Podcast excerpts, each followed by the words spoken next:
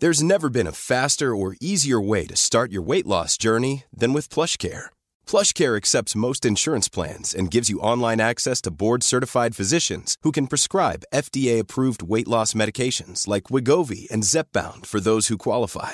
Take charge of your health and speak with a board-certified physician about a weight loss plan that's right for you. Get started today at plushcare.com slash weight loss. That's plushcare.com slash weight loss. plushcare.com slash weight loss.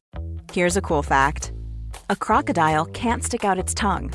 Another cool fact you can get short term health insurance for a month or just under a year in some states.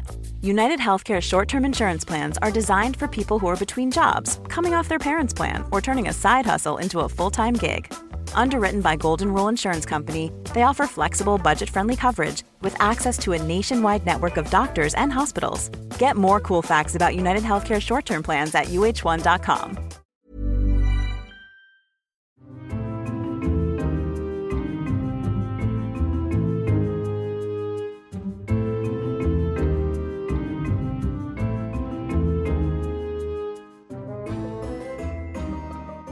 Hello, and welcome to You're Booked. I'm Daisy Buchanan. This week we're on the Kent coast, the occasional ends of Somerset Maugham, Chaucer, Dickens, and our lit loving, wit sharpening guest, Andy Miller.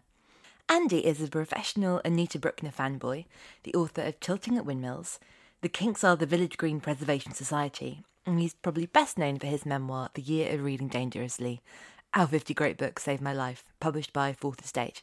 In this book, Andy asks why, as a bookseller and publisher, he fell out of love with reading and falls back in by working his way through the literary canon, including Middlemarch, Master and Margarita, and the Da Vinci Code. Lots of listeners will recognise his voice from Backlisted, the Beyonce of book podcasts from the publisher Unbound, which he co presents with John Mitchinson. Andy is to publishing what Sir David Attenborough is to conservation. If we still have books as we know them in a hundred years' time, we will have his energy, intelligence, and enthusiasm to thank. As a point of trivia, I first met Andy at a book festival a couple of years ago. I was hungover in a gold jumpsuit eating a bacon sandwich.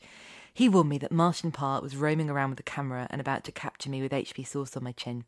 He's an all round wonderful writer, reader, and human being. So I am in the beautifully appointed sitting room of the author Andy Miller, uh, the author of The Year of Reading Dangerously and podcaster, and many of you must listen to Backlisted. Um, that's a good question. Andy, what do you call this room? Is it a sitting room, a drawing room, uh, um, what's the other one? Lounge? Uh, uh, it's the sitting room, isn't it? I, I, I, I haven't got my Mitfords to hand, so I can't instantly call up the U and non-U terms. Pretty sure lounge is non-U. Is it? Because my Yeah, okay. my nan and grandpa called it a lounge, and if we used that word at home, my mum would tell us off. It's the sitting. It's the sitting room. Yes, it's the sitting room. It, it's uh, it's the room we do the sitting in. So that that's uh, that's fine. Say, I think I mean this is a lot of books, but it is here. I was kind of envisaging, knowing you to be Yeah. a big, big reader. I thought we'd be sort of swimming through them, and this looks quite, quite neat and tidy. Um, so um, There are books all over the house. there's a Well, this is this is the first room you've made it into, right? So, So- that's the first thing. And the second thing is the other rooms which you are not allowed in according to someone who should remain someone close to me who should remain anonymous who lives here with me. There are books all over the floor in other rooms in the house. This So- is the most c- under control. So what you're really saying is that you have played the property market to your advantage, and you have many Yeah. rooms, We have more rooms many and more rooms, books. many houses. So tell me about these books that I'm looking at now. I see. Uh, I see many books. I can see Beyond Black by Hilary Mantel. I see Everyman by Philip Roth. I see The Dice Man by Luke Rhinehart. now, that's one of the I have a feeling. I remember you not enjoying The Dice Man. Oh, it's as being a terrible. Yeah, it's an awful book. Uh, so okay, so like from the far left there, uh, you can see there that orange spine is the Master, and Margarita, Margarita. by Mikhail Bulgakov, and then if you go across in a straight line two drops until you get to uh, here, Howard's End by E. M. Forster.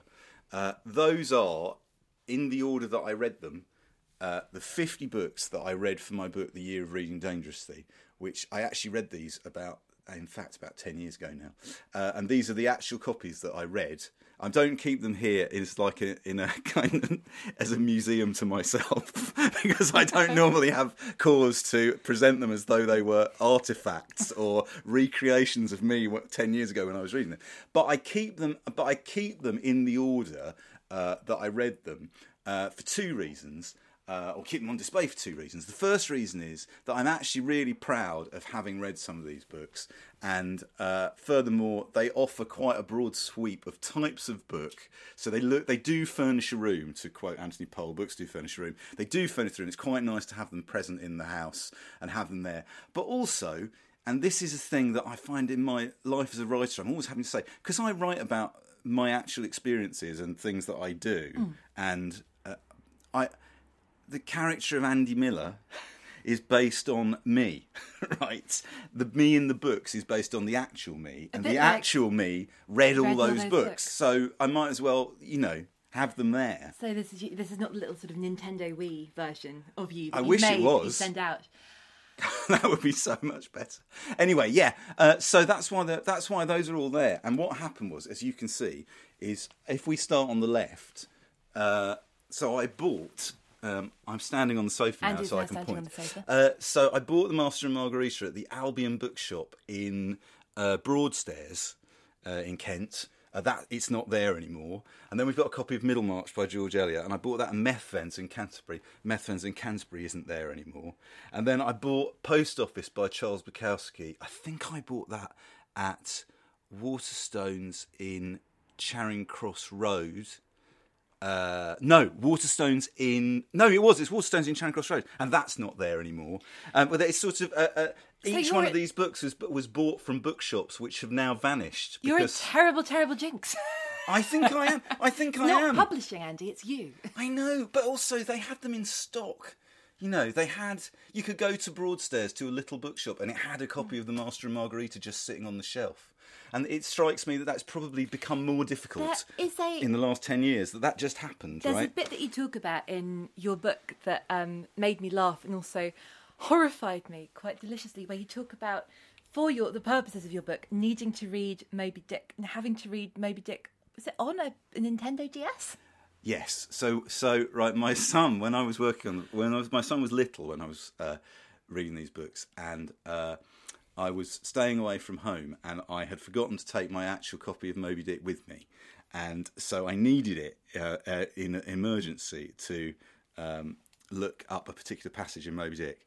And uh, my son had his DS with him.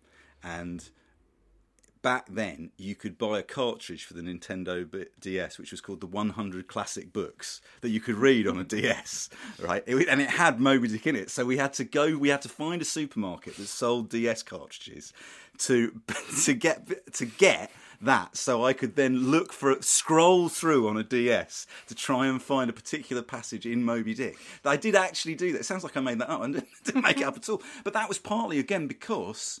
Uh, I was staying in. I was staying on the south coast, away from a place with many bookshops. Just laying your hands on a copy of Moby Dick if you didn't have brilliant internet access.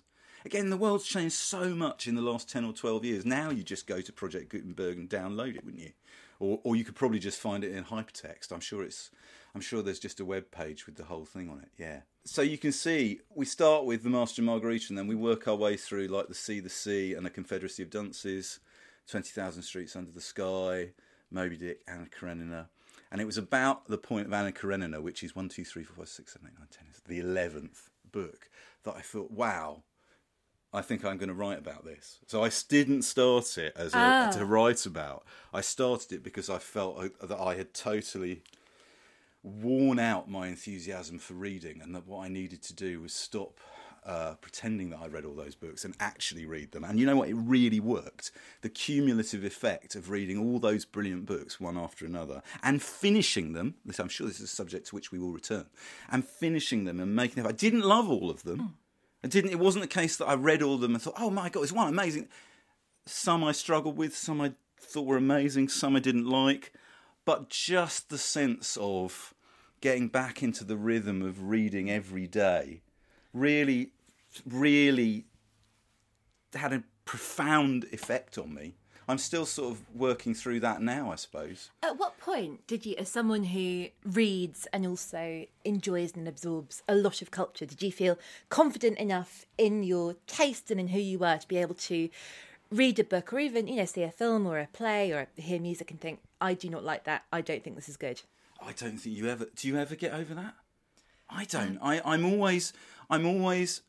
It. De- it depends on what the book or record or film is, right? Mm. So if, for instance, I mean, I say this in a in the year of reading dangerously. I've said it a lot, but I really believe it. Let's take Mi- the example of Middlemarch up mm. there. If you read Middlemarch and you don't like Middlemarch, that isn't Middlemarch's fault. That's your fault. I Right. blaming Middlemarch. No, What a shame no, no, no. But but what I mean I've is, never read Middlemarch. but but you've never read it. I've never read it. Can ah. I borrow yours? No, no, I never lend books. Come on, you know that. You must have worked that out. Look, there's no broken spines there. they are on very good nick. Are you a respecter of books? You Yeah, yeah, yeah. I don't. don't fox things. I find this a really interesting thing. I've noticed this like on Twitter. People are always going, "Oh, if you really love a book, then you've got to break its spine and dunk it in the bath and really throw it across the room." I'm concerned about what these people are like in their romantic relationships. They just, I just think, well, there are other ways that you can like reading books, and hmm. that involves not hurting them, not So- bru- not bruising them, or, or you ever? Do you never read in the bath? Do you read in a quite a sort of an upright together? Because I, as a reader, I I would like to take better care of books than I do because I'm sort of, you know, I'll be making some food or cooking a meal and reading something, and oh, I, I, my lovely new book is now covered in soy sauce and olive oil, or you don't. You're very careful about where I, you are. I, you know what? I read in non-oil based areas. I tend to. I, I tend to. that. I do read. So I read sitting in chairs, standing up, uh, uh, or in bed, well, and walking down the road. But I don't read in the bath. With a, a physical book walking down the road. Yeah. I I would like to see you do that. We can do that. We can. This can be that. Can be the peak of this podcast. You is where you chase me down the street while I. I'll I'll create a uh, yeah. a verbal picture. Have you have you like. have uh you read the Dice Man? I have not read the Dice Man. You put me off. Did I? Did? I'm sorry. No, sorry but to Luke me- Rhinehart if he hears about, this. Mm. because I know you. This is in in the year reading dangerously. But can you Yeah. talk about what it was like to? At what point you decided that you didn't like it, and when the the crossing over from. I don't like this to maybe this isn't good, or, or when you felt that it was okay to have a, a negative reaction to it. My feeling is that uh, uh, I've already mentioned this, but my I came to the conclusion that as long as I finished something, I was then allowed to say what I thought. And you asked me about when I felt confident enough to do that.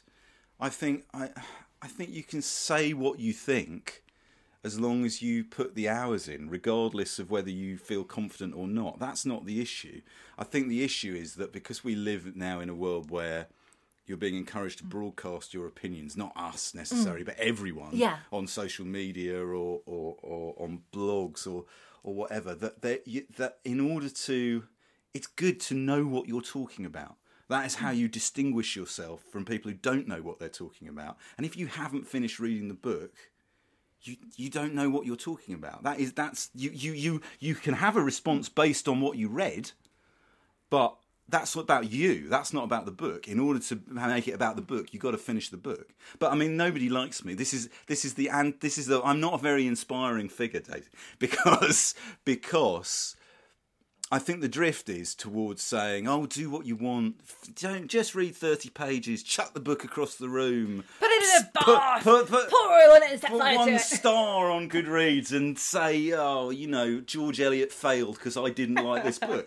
well, that seems wrong, and that seems like consumerism has gone mad, doesn't it? It basically is in the entitled consumer is going. I demand to be in the right. I demand to have the whip hand.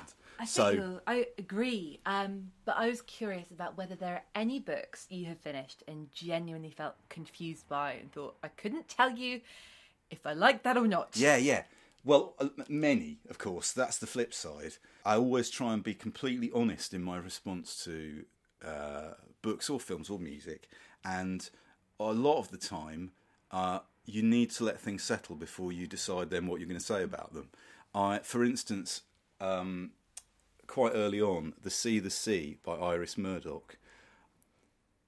I got about, I mean, it's about 400 page book. I reckon I got about 250 pages in. I genuinely didn't know what to make of it, which I quite liked. I, I don't hmm. have a problem with that. I didn't feel someone was getting one over on me, hmm. but I just thought I have no. What means do I have of locating this in the tradition of other things that I've read? I think it's good to have in this era of loving things and hating things to feel challenged by the nuances of something and Yeah. to feel uncertain and shifting. Yeah, and also what you're saying is absolutely right, and and having confidence is great. Backing confidence up with a bit of um, legwork is also really great. So I tend to feel. uh, Also, I tended to feel like, like for instance, this book here, uh, 100 Years of Solitude by Gabriel Garcia Marquez. That is a lot of people's favourite book. Certainly, people of a certain age. If you were around in the 80s, that was a very important book. Maybe this isn't a fair thing to say, but I've always, I really, I, I liked it, but I read it when I was a teenager and I really wanted to like it. And I, I think I really was like, oh, it's a bit, I feel like it's very hard work, but I'm missing something. I will keep going. But it seems like a bit of a, a boy's book. It's a book you'd put on a dating profile. Do you think it's a boy's book? I'm a boy. Gender is another thing we're going to return to. Gender and reading, what a fascinating topic. Um, But I, there are certain books where, and it might be, you know, a, boy, a sensitive boy's book who'd put it on his dating profile because he doesn't want to say, I love Angie McNabb on the rampage. Yeah, look, look, look, look. So actually, Gabriel Garcia Marquez in my sick library lives next to the Dice Man, lives next to Luke Rhinehart. Okay, and look on the cover of the Dice Man. The quote is from novelist of the century, Loaded. so that is so the sensitive boy's choice is leading is next to the insensitive boy's choice, right? I uh, feel like there should be, you know, see pages 96 and 213 for some raunch. Oh, also, you know what you notice about the books in this room I should say I don't know where the raunch is. I've not read it. I will. they're all doubled Maybe. up, right? So if I like, if I pull those out, there's a load Ooh. more books be- behind there. May I come up on the sofa and have you a may, you All may right. indeed. So you can see what's hiding behind there. Oh, um, so these are all lots of music books, which is interesting. We have Never Break the Chain, which is about Fleetwood Mac. It is. Um, Rip It Up and Start Again by Simon Reynolds. I, we think I have this book in my. I say I have this book. I think my husband has this book. Or we've read That's it a at some great point. book. Um, what do you think that loving music has? What impact has that had on your your love of reading, or perhaps your occasional hate or frustration with reading? Uh, yeah, well, I so I'm 50, and I was fortunate enough to grow up in the 1980s when uh, pop stars read books, and it was there was peer pressure on musicians to talk about the books that they read. So, for instance, my favourite novel that I've ever read, which is there, which is Absolute, Beginners, by Colin MacInnes, I know about that book because Paul Weller used to talk about it a lot in interviews in the early 1980s. So, is this copy? Is that the the one you had Yes. in your boyhood Yes. when you were? when It you is. boy, I so- read that uh, on um, during a family holiday in Scotland, and I finished it on the deck of a Caledonian MacBrayne ferry, heading back from I want to say uh, from somewhere like Islay or Jura to Oban, and uh, I couldn't. These these phrases that we use all the time, right? I couldn't put it down. I couldn't put it down. It's the most exciting. Uh, that book actually, I hate the phrase. The phrase I really dislike about books changing your life because m- what m- when people say that, what they mostly mean is books they really like, which is fine. That book changed my life. Absolute Beginners by Colin How MacInnes changed my life. Fifteen. point? You're 15 and a fan of the Jam. Fan of the Jam, absolutely. And do you did your was there any kind of family sense of like what you were reading? Or was like, oh that book looks a bit adult or oh let No, my mum and dad. My mum and dad were really great. Actually, we didn't have loads of books in the house, and uh, but we went to the library a lot. We went to the library every week, and you know, I was a really a good reader, so I used to get through three books a week, basically take them back to the library. And my parents were really brilliant about letting me read whatever I wanted. Uh, the only thing they didn't, my mum wouldn't let me get have Look-in in the house. Uh, the ITV people will be listening to this who don't know what Look-in is. Incredibly, it was the it was TV Times for kids, and so my mum didn't really like that. But other than that, they let me read Marvel comics and they let me read uh, rubbish old sci-fi or good and good sci-fi, and so they never really raised an eyebrow when I moved into reading sort of more more adult books. I think Graham Greene. I think that Graham Greene was probably the first author that I was my first big sort of adolescent crush. Uh, and then I did, and then I did behave like a a boy, and I read everything by Graham Greene. You know, I did. I read stuff in sets. You became a completist. Very much, yeah. I've got that gene, definitely. What was the first Graham Greene you read, and can you remember? Which, Brighton Rock. Was there any detail in there, or something that happened where you're like, "Oh, this is a proper, I- this is a book book." Uh, yeah, I tell you what, I found it totally exhilarating that everyone in it was so miserable.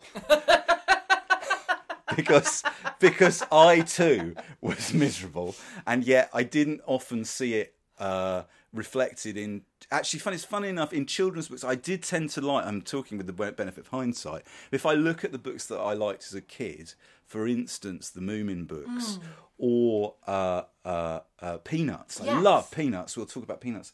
Um, they're very melancholy, and and to me it seemed really. Uh, those were the books I liked. Those are the books that that allowed that allowed children to feel sorry for themselves. And I, you know, I was very, I felt very sorry for myself quite a lot of the time. So, um, so, so yeah. So when I got to Graham Greene, also I really liked the um, the general misanthropic. I see if if there's a type of writing or performer that I like, it tends to be the the miserable but funny people, right? So, uh, Eeyore, Stewart Lee, Philip Larkin. I would have said Morrissey once upon a time, but Mm, That's we've a bit uh, it's gone now. off the boil somewhat. So, yeah, basically, yeah. I like all the crypto fascists. It turns out. And Michel Houellebecq, I really love Michel Houellebecq. Uh, Another, you know, another misanthrope, but I find it very funny. Brookner, actually, Brookner in her own way. I was just gonna say, know? both big fans of Anita Brookner, and I think very funny, very dry, but also her her heroines and her protagonists not laugh a minute. Glad to be alive, isn't this fun? When we, if we get a chance later on, we're going to read out the opening paragraph of Anita Brookner's first novel because it is. I've realised that it's the greatest opening paragraph of any novel, and it's the it's her first novel, and she didn't write any warm ups, and she didn't write any short stories. She got to the age of about fifty. That's right, isn't it? And she had a summer holiday uh, from the Courtauld Institute, and rather than go on holiday, which is not what she wanted to do, she stayed in for six weeks and wrote a novel from scratch, like published it, and it's a masterpiece. Pissed at a party. It's like, oh, piano. I used to play the piano, and just does Flight of the Bumblebee. Can you do? There's a piano. There's a piano behind you. Please, please. Uh, I, I can, but I don't want to embarrass anyone. um, so. Uh, I do want to say as well, for the record, because this is your book, and we're talking about reading habits and all of their, their glory and shame. Not that there's there's no such thing as a guilty pleasure. I'm Catholic; all of my pleasures are guilty. Um, I did pull back the um, the year of reading dangerously books, and I did find the Da Vinci Code. well, Did that's you- because that it's in the year of reading dangerously. That's not on display. That's I for shame. I can't remember what you how you found it. Um, in Okay, so the the original subtitle of I don't know if I've ever said this on the record. Wow, it doesn't matter now. So the whole time I was writing that book, it took me seven years to write that book. It was a long, drawn out, difficult process.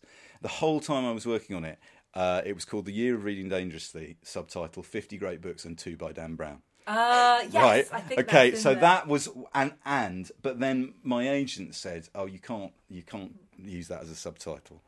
Uh, but they were wrong. Not that they'll ever listen to this, uh, but they were wrong, and that's what we should have called it. So, what in the book I do a comparative study of Moby Dick and the Da Vinci Code, and what I do is I try and look for similarities between the two texts, and I find that there are quite a few. I'm what, what I find fascinating about Dan Brown is that um, he is tremendously successful and people derive huge pleasure from his books, and that is excellent. Hmm. Uh, but he's not very good at writing. Unlike, say, Lee Child, who is very successful and people derive a lot of pleasure from his books, he who is good at writing, Dan Brown isn't so good at writing in terms of forming nice sentences. Right now, I know that sounds contentious or jealous, but I'm not jealous of Dan Brown. Right, I'm just coming at it from a per- position or a professional expertise, let's call it, whereby I've spent a lifetime reading, writing, editing, selling books, and I read the Da Vinci Code. And what happened was, I read it just after I read Moby Dick, and uh, Moby Dick I read. It took me weeks. It was really hard. I sort of, I got to the end of it. I thought, oh, oh, that was really difficult. Uh, but it was a masterpiece. Whereas I read the Da Vinci Code in about twelve hours flat. And I thought, wow, wow, I really need to read something better than the Da Vinci Code because it's because it's because it's not that it's. I have no problem. I was making this point. No problem at all with popular entertainment. I love it. Escapism, fantastic. It's just, it's not. You know, it's just kind of.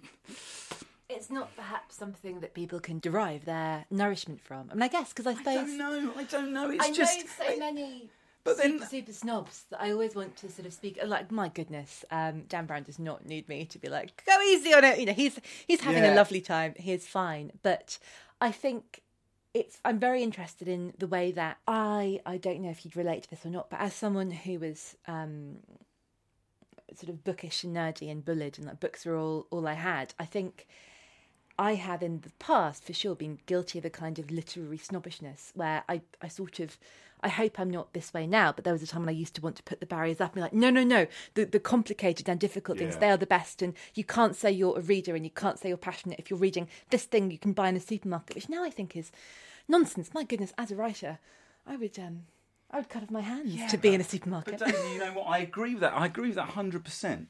But what I also feel as a reader, as someone who reads a lot and reads all sorts of different things, is it is okay to say some things are better than other hmm. things. You know, it's because some things are better than other things. Do you think this is my millennial? No, no, no. Everyone gets a prize. Yes, coming in. I do. I, I used to, funnily enough, I used to take a very similar position to you on this. What I'm trying to say about Dan Brown is I'm not even, I have no problem with people enjoying books from supermarkets. I have no problem with people enjoying a format blockbuster bonkbuster misery memoir. I you, whatever you want whatever floats your boat but when it comes down to it some things are better than other things. Right and what your the flip side of the position mm. you've got is that people are scared to say like you sent me an email before we did this that said oh we don't want people to we don't want we don't need to go look on the shelf and you go there's that's where i keep my proust you know what we're going to go somewhere and i'm going to say that's where i keep my proust why should i why should i cringe away from being enjoying reading stuff that's good So, say say you've got someone who doesn't really read very much. Yeah. Is a bit nervous about reading. Read a Dan Brown on holiday. And I was like, oh, this is really good. Where do I go from here? What direction would you point them in that has those perhaps that sense of pace and excitement, but is a little bit more nourishing and it is better, but will keep a new reader Oh, reading. That's a really good question. Well, I suppose I would say Lee Child. Um, I uh, was at a book festival with uh, Rick Gekoski, who is a writer and rare book dealer, and uh, he uh, was also the chair of the Booker Judges about five or six years ago. And uh, so I said to him, "Well, what are you reading at the moment? That's what's good." And he went, "Lee Child," and I went, "Which one?" And he went, "Doesn't matter." They're all the same. They're all brilliant.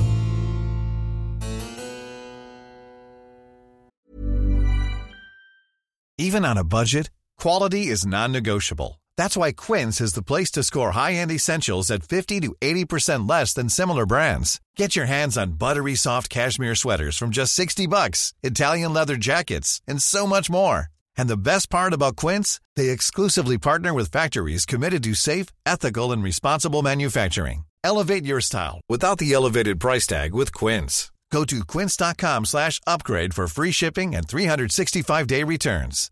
One size fits all seemed like a good idea for clothes Nice dress. Uh, it's a it's a t-shirt. until you tried it on. Same goes for your healthcare. That's why United Healthcare offers a variety of flexible, budget friendly coverage for medical, vision, dental, and more. So, whether you're between jobs, coming off a parent's plan, or even missed open enrollment, you can find the plan that fits you best. Find out more about United Healthcare coverage at uh1.com. That's uh1.com. Hiring for your small business? If you're not looking for professionals on LinkedIn, you're looking in the wrong place. That's like looking for your car keys in a fish tank. LinkedIn helps you hire professionals you can't find anywhere else, even those who aren't actively searching for a new job but might be open to the perfect role. In a given month, over 70% of LinkedIn users don't even visit other leading job sites. So start looking in the right place. With LinkedIn, you can hire professionals like a professional. Post your free job on linkedin.com slash people today.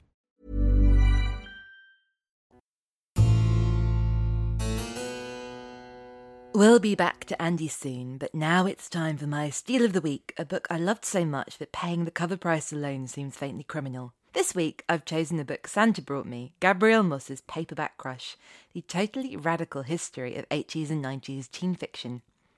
This is a breakneck giddy and fillingly thorough book about a genre that is frequently dismissed, even though it was a formative part of the lives of the most addicted readers I know. I was overjoyed to discover the Babysitters Club and Sweet Valley High are covered comprehensively, thrilled to find forgotten favourites like Paula Danziger, and equally spooked and compelled to revisit Point Horror. It was published by Quirk Books at the end of October. If you've ever read something with a coloured sticker on the spine indicating that someone else thought it was slightly too old for you, you will adore this, I promise. Now back to Andy you are, you know, undoubtedly a prolific reader and someone who's always reading. And I think a lot of what you read is dictated. Sounds like a strong word, but it's informed by you know the work you do and what yeah. you have to be on top of.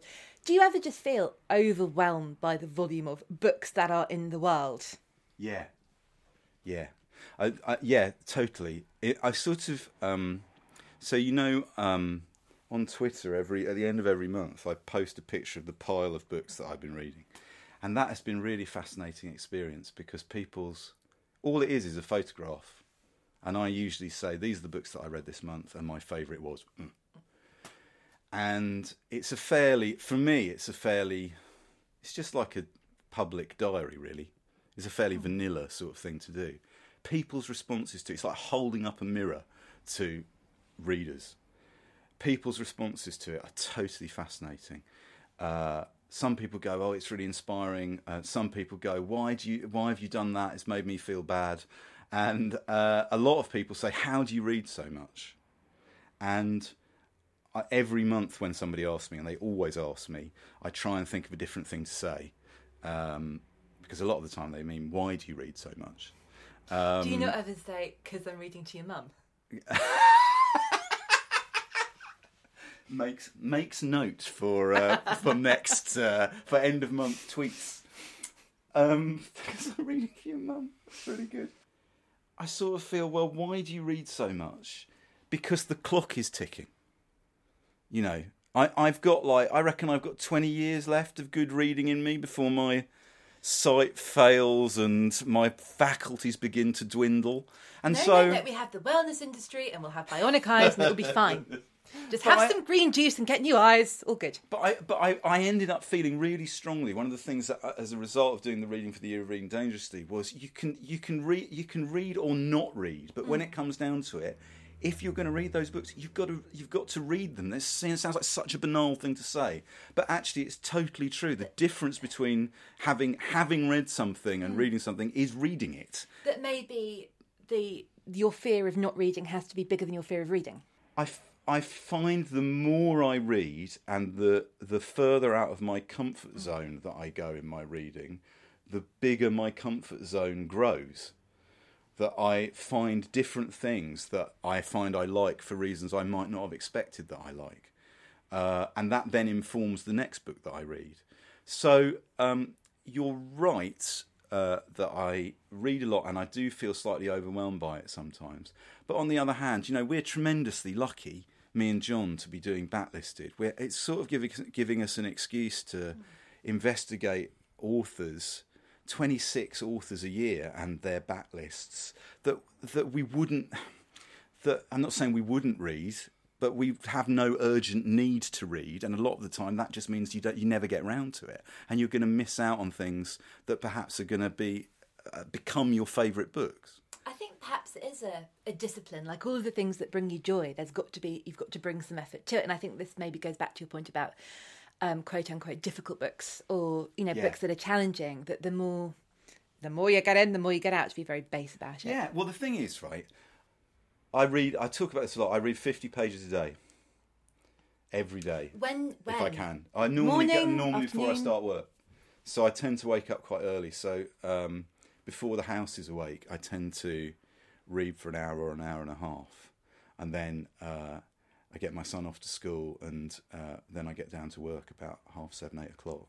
But I've already done some reading. You know. I've already uh, exercised that muscle. Do you feel sort of generally, you know, mentally better for it and Yeah, calmer? I try really hard to read for an hour in the morning instead of reaching for my phone. I don't always succeed at this, but Yeah, really here, notice.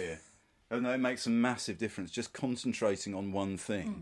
for say ninety minutes, rather than hopping about trying to, you know, it's just really, really helpful. Um, and that fifty pages a day thing, once you get into the rhythm of it, that really, really works. It, it it's really helpful with with longer books or more challenging books because you know I you know that phrase the book didn't grab me well, I, I sort of think that it's uh, that's never going to work, is it? It's up to you to grab Yeah. the book, right? And you're right, Daisy. It's what you.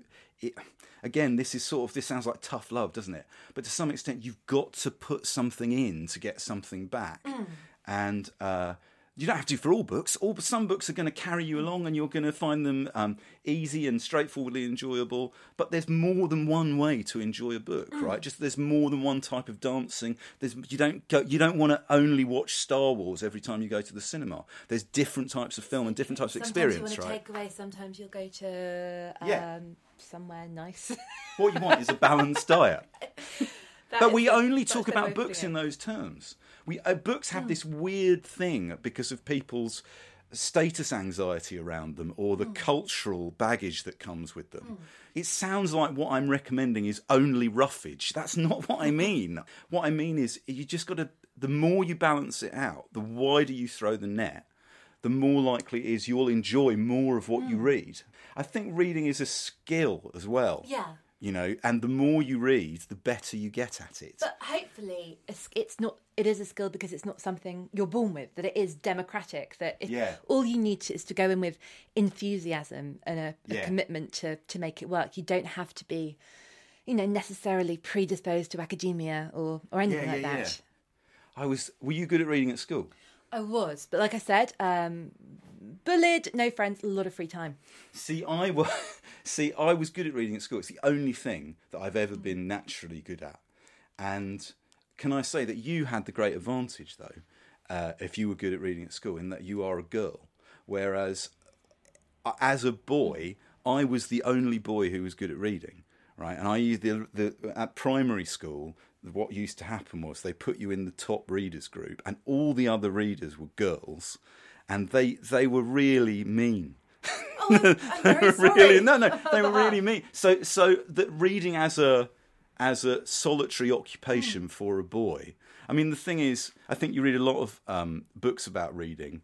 The one thing that they have in common is they've all been written by people who will say, unreasonably, I was a solitary child who, who didn't have many friends and enjoyed, you know, the company of books because books could make sense of the world where other people couldn't. I think that's one of the really fantastic uh, and enjoyable things about, funnily enough, the last 10 years or so with like social media and Twitter and whatever. I do feel like that's the first time ever that there is, for all its many faults, that there is a sort of democratic means of talking about books and f- connecting with people who feel the same way about books as you do and about reading as you do. And when you do have that excitement and that real urge to just press something into people's hands, and I think, you know, if I was richer and madder, I'd be down Speaker's Corner with 50 copies in the back going, take it, take it! Don't you think? Don't you think? So I think the best thing about Twitter is the book recommendation mm. because because I was thinking about this. I think the thing that's so fantastic.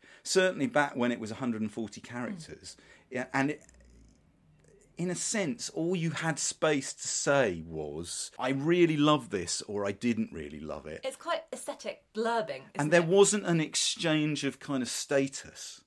It, uh, not really. You could just go, and the number of book recommendations that I've had via Twitter, which have turned out to be fantastic or introduced me to authors that I really like, far more than, say, the books pages of newspapers or books that friends might give you. Mm. The thing about books given to you by friends is they tend to be based on their judgment of the things they think you like. And therefore, when you read that book, you're having to go back with. I always find those quite pressured mm. things. If someone presses a book into my. If you gave me a book now, mm. because we've met, that would be more difficult. Yeah. because. What- Because I, I'd be thinking, oh, I don't want to offend. What if I don't like Has, this? I has don't want to anyone offend ever anything. given you a book that offended you? Have you ever thought, Really? They thought I'd like that? Yes, but I cannot say what it is. Oh. I'm really sorry. I'll tell you when the mic's off. I can tell you what it is. But uh, mostly no. what's the most mostly no. You know the worst. No, the worst thing is not that. The worst thing is when you're given a book and you think, "Oh, it's all right." It's be- It's almost better to go back and go, "Why did you give me that? It was awful." Or, "God, I absolutely love that. Thank you so much." But if you read it, and the truth of it is, most books that we read, we don't think are amazing Mm. or be awful. We most things that we read, they're fine. You know, it was all right. Actually, that's the that's sort of damning it with faint praise as a return of a gift, isn't it? So you went, did you read that book I got you? Yeah, it was fine. And even though that might be the truth, you know, you can't. I suppose you are absolutely in both worlds because you do read so much, but also as a writer, you know what it's like to sit down for something every day for months or years and it be your book that you're writing. I've always got that in my mind when I read something, but I mean, very occasionally I read something, like, mm, and what did you do with the rest of the hour? But um, I remember when I was a book, I was a weight of it bookseller in the nineties, and I remember going to a talk given by uh, one of the heads of publishing at Puffin Books, and when it got to questions, the first two or three questions were like booksellers or other members of the public going, "Why did you publish that book?" it wasn't very good.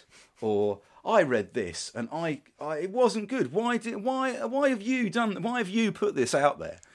And she said she slightly lost her temper and said something i've never forgot. She went no you don't understand.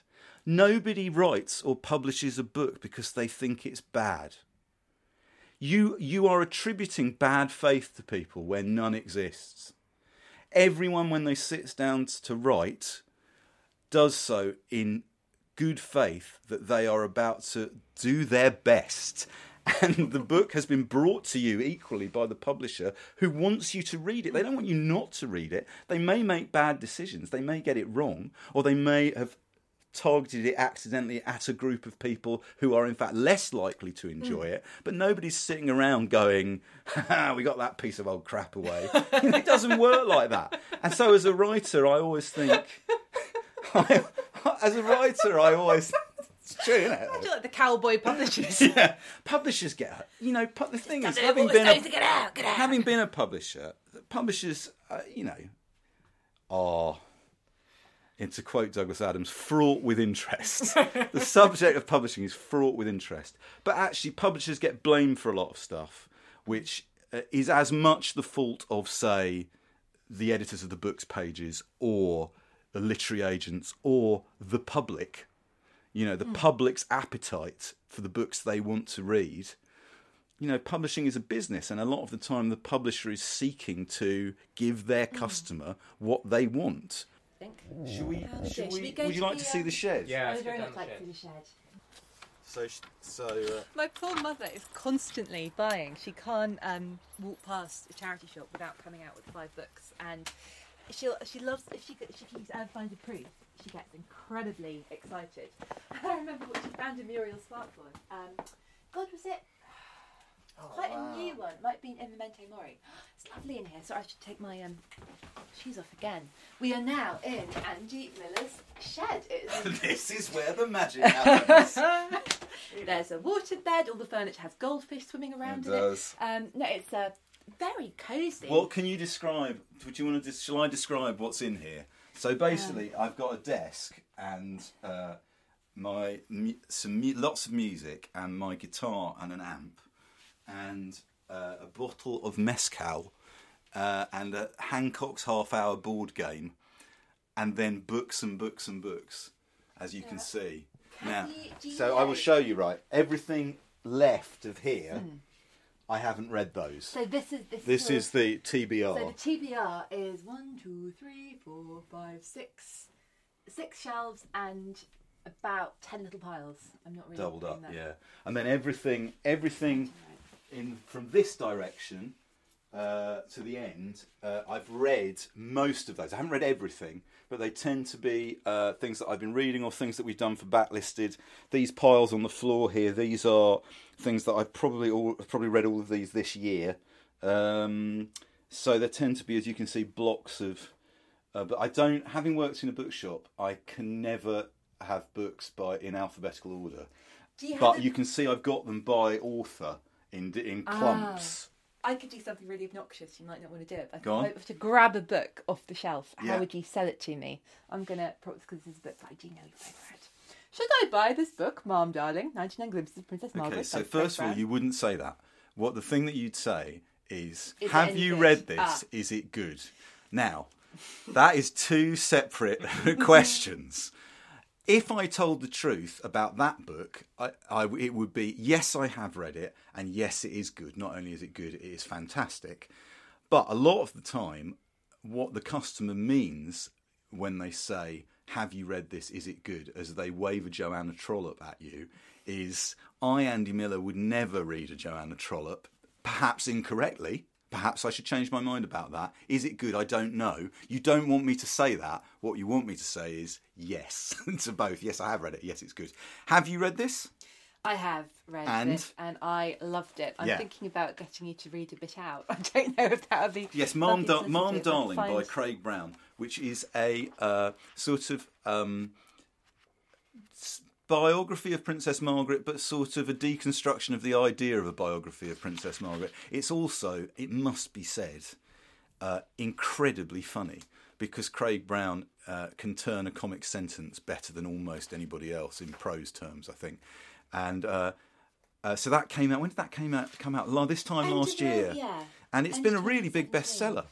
I'm happy to say, I although a lot of baffled reviews on Amazon. I'm not sure. I suppose because people who like books about the royal family are not necessarily going to love this. Um, but it's it's the detail, isn't it? The economy of the human. That's not economic, as in there's not very much of it spread around, but it's just every the the gag rate is constant and nothing is wasted. I think in the He's got such a good eye. So uh, yes, so I think you should buy that, even though you've already read it.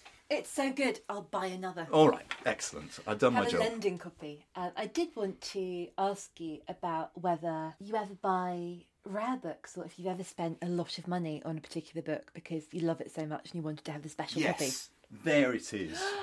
Is that I've got that copy of Look at Me. It was a present from producer Dale. Uh, that we both owned first editions of Look at Me by Anita Brookner, which uh, is a book that I read probably about two years ago, and I think is probably my favourite book that I've read in the last ten years.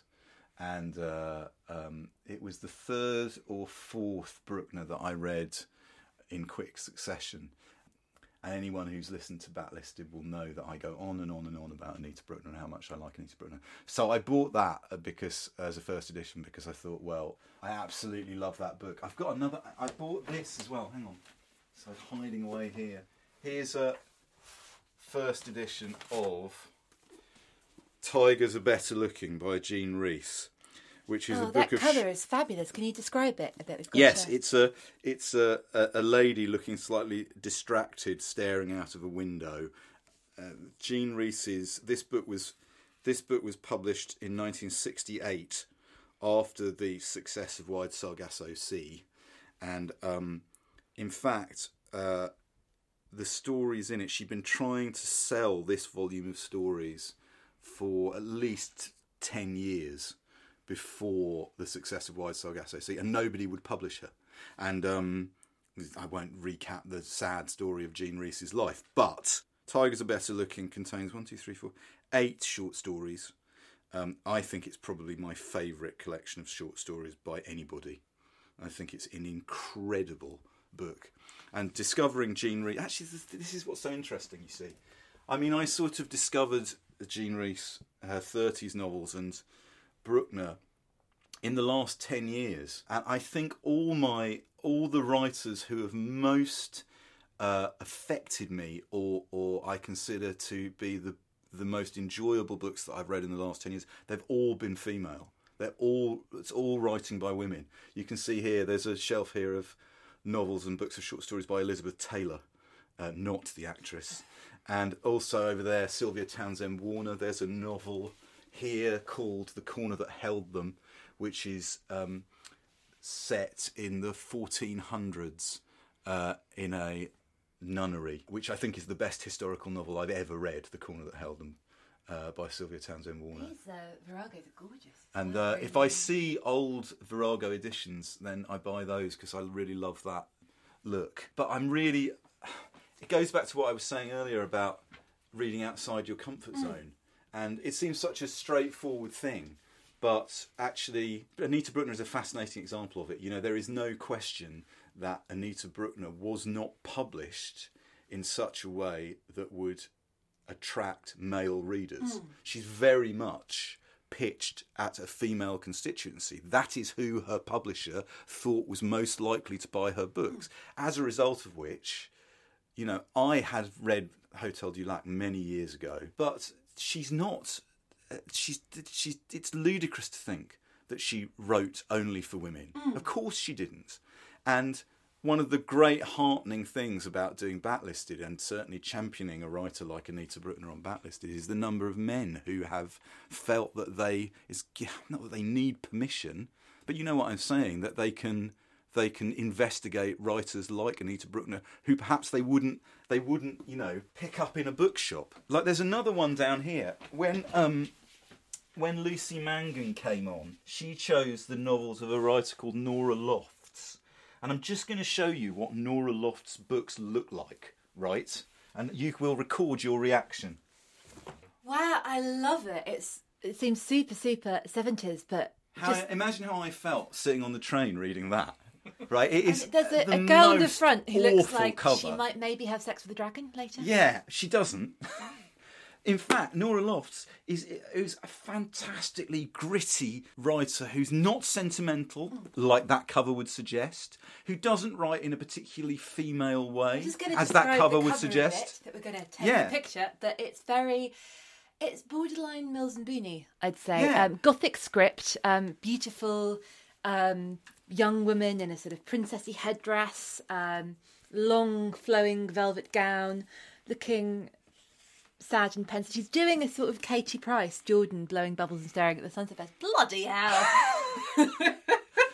Right now, There's ringlets. the, the, I guess the point I want to make is it's always a lesson to me that you can't judge a book by the cover. Funny that, isn't it? In fact, That but but, but we just do. But we mm. do. We as people, we all do that. Look, Daisy, look. That's where I keep my proofs. And but where and where do I keep them? What are they next to? Uh, they are next to the peanuts. so Marcel Um, Proust and Charles M. Schulz, the two greatest writers, two of the greatest writers there have ever been, live next to one another on the shelf. Very close to Andy Miller. also, yeah, no, he's beneath them. You see, he's literally beneath but, them. but yeah. you're getting up there. You're getting up to Yeah. the. But I, um, the the Proust, I can't quite see. I need to might need to Yes. over there. But the Proust, the spines, they look quite cakey. Is that deliberate? It's a really beautiful shot. Yes, it's. Uh, somebody said actually, it's uh, they're not so much Madeleine as Battenberg. Battenberg. Yeah, uh, so that's a '90s edition that was published in the mid '90s, vintage uh, paperbacks of Was it you who said on a backlisted that everybody talks about the Madeleines because it's quite near the beginning? Yes. In fact, uh, I read the final volume, Time Regained, last month, and uh, that is one of the great reading experiences I've ever had. I'm keen to make the point that that I found reading the whole thing at times extremely challenging. Uh, it it makes my it made my teeth itch at points, but the payoff is so incredible in the final volume. How did you read straight, or did you read one and then read other things? Oh no, I, I've read like um, uh, about four or five hundred pages a month and took a break. because uh, I, I could see one of the reasons why I suspect people run aground is it's it's a hard thing to read anyway. It's quite challenging to read anyway, and you know, three hundred pages on one dreadful dinner party, for instance, can can can bring the spirits down a bit. But Actually, I suppose that's Patrick Melrose territory, really, isn't it? oh, I love those books. Look down, they're they're down there. Look, look. There's my Melrose. Is there? I put me in mind a tiny bit of Anthony Powell, who I, thanks to you, now, now have to pronounce. Andy Pine, This is let's so walk, let's is walk like- over. Here Sort of is shuffling. Like here is a dance to the music of time oh, by those Anthony Powell. editions are fabulous. These, these Mandarin. They're from the Oh, nineties, yeah. And there, look, there's a and there's a guide uh, by Hilary Spurling to A Dance to the Music of Time. This book's absolutely brilliant. This basically tells you who all the characters are, so that you can look them up by character. When you meet someone in say Volume Nine who you haven't met since Volume Five, it's quite useful to turn to that. It is. Um, Um, it's sort yes, of Game of I- Thrones with shabby overcoats and communists, really, isn't I, it?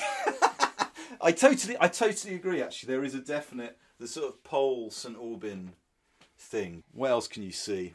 Um, oh, I see Moomins. Oh, these are lovely.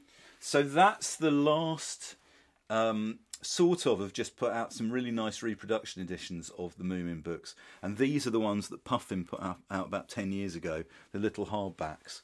Um, And so these are these are books that you knew um, and loved. yeah, they were my favourite youth. favourite books when I was a kid.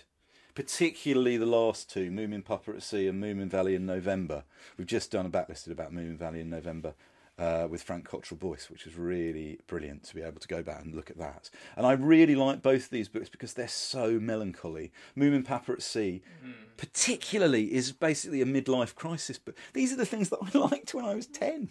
I was sort of, I was, they were waiting for me. Did you ever have any moments, uh, sort of in as a, a teenager or a young adult, where you would seek out these very comforting childhood books, and a, with a bit of you knowing, oh, I'm sort of these are books from my past, but I'm taking them into my present. Yes, um, there's a brilliant example of that. I, I, um, there's a book called Ludo and the Star Horse by Mary Stewart, which I remember re- being on Jack and Jackanory when I was a kid, and I got it out of the library every week on the same ticket and read it and reread it, and I really loved it. It's about a boy in Switzerland. His horse escapes, and he chases into the storm after the horse, and he gets a bang on the head.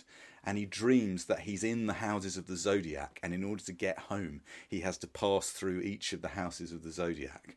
And um, I didn't know what this book was called for years and years and years. And then I Googled something like Jackanory Houses of the Zodiac, and I found it. I found what the book was, and I bought it. Is it here? Uh, no, it's in my son's room Ah, because I read it to my son when he was about seven or eight. And uh, it was slightly embarrassing because I sort of, sort of cried near the end. sort of, have I brought them from the past into the present? Yes, absolutely. Having a child, of course, gives you a lovely excuse to be able to do that. Not that you should need one. But um, hey, have you read this? So this is Riddley Walker by Russell Hoban, and the reason because you both live in Margate, we do both live in Margate. and this book is set round uh, Margate, Broadstairs, Whitstable, Canterbury, and here is the little map at the front showing you that well, that in the future Margate and Ramsgate have broken off from the the Isle of Thanet and are now on a place called the Ram. And here's Widder's Bell, Whitstable, Horny Boy, Herne Bay, Ramguts, there you are, Sandwich, Sam's Itch, uh, Cambry rather than Canterbury, River Sour rather than River Stour. I, I had never read this book before this year. It is absolutely mind blowingly brilliant.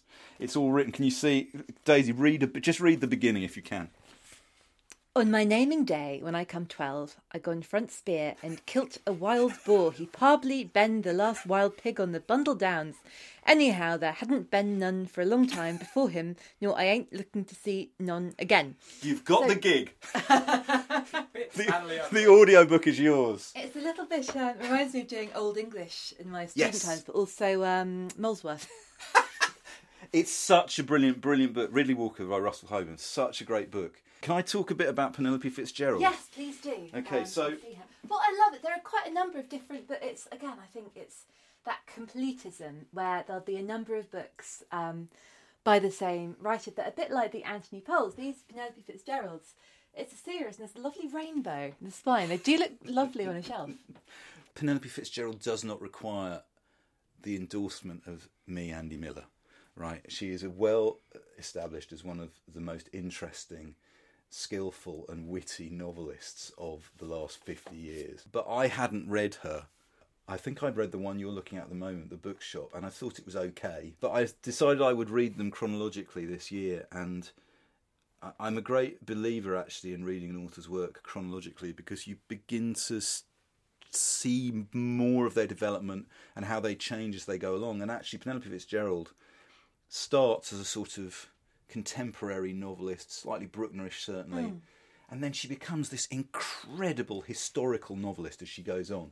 This book here, The Beginning of Spring, uh, which I read last month, is my favourite book that I've read this year. and by by extension, therefore, one of the best books that I've read uh, in the last ten years.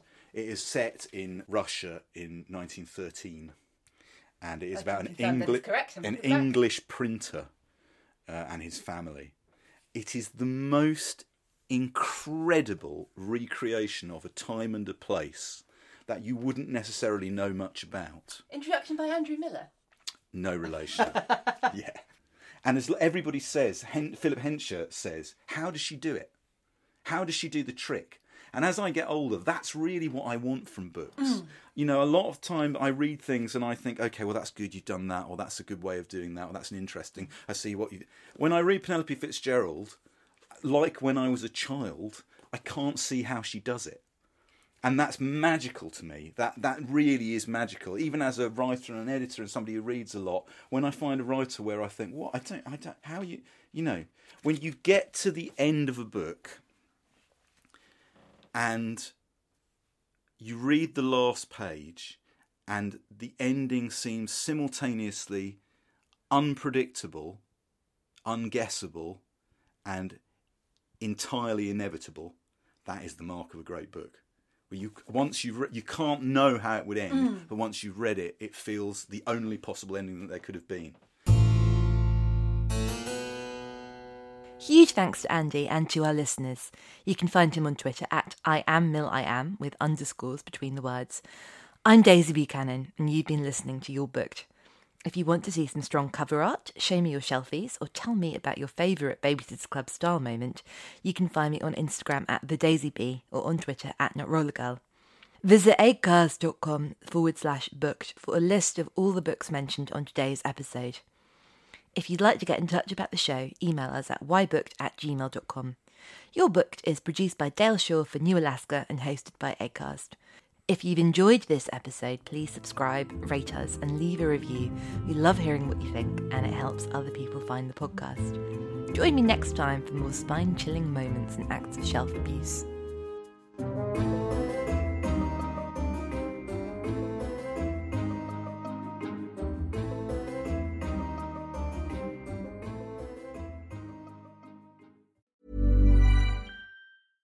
Hey, it's Paige DeSorbo from Giggly Squad. High quality fashion without the price tag. Say hello to Quince.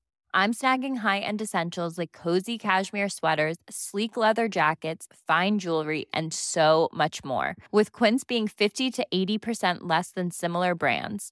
And they partner with factories that prioritize safe, ethical, and responsible manufacturing. I love that. Luxury quality within reach. Go to quince.com slash style to get free shipping and 365 day returns on your next order. Quince.com slash style. Imagine the softest sheets you've ever felt. Now imagine them getting even softer over time. That's what you'll feel with Boll and Branch's organic cotton sheets. In a recent customer survey, 96% replied that Boll and Branch sheets get softer with every wash. Start getting your best night's sleep in these sheets that get softer and softer for years to come. Try their sheets with a 30-night guarantee. Plus, get 15% off your first order at bollandbranch.com. Code BUTTERY. Exclusions apply. See site for details.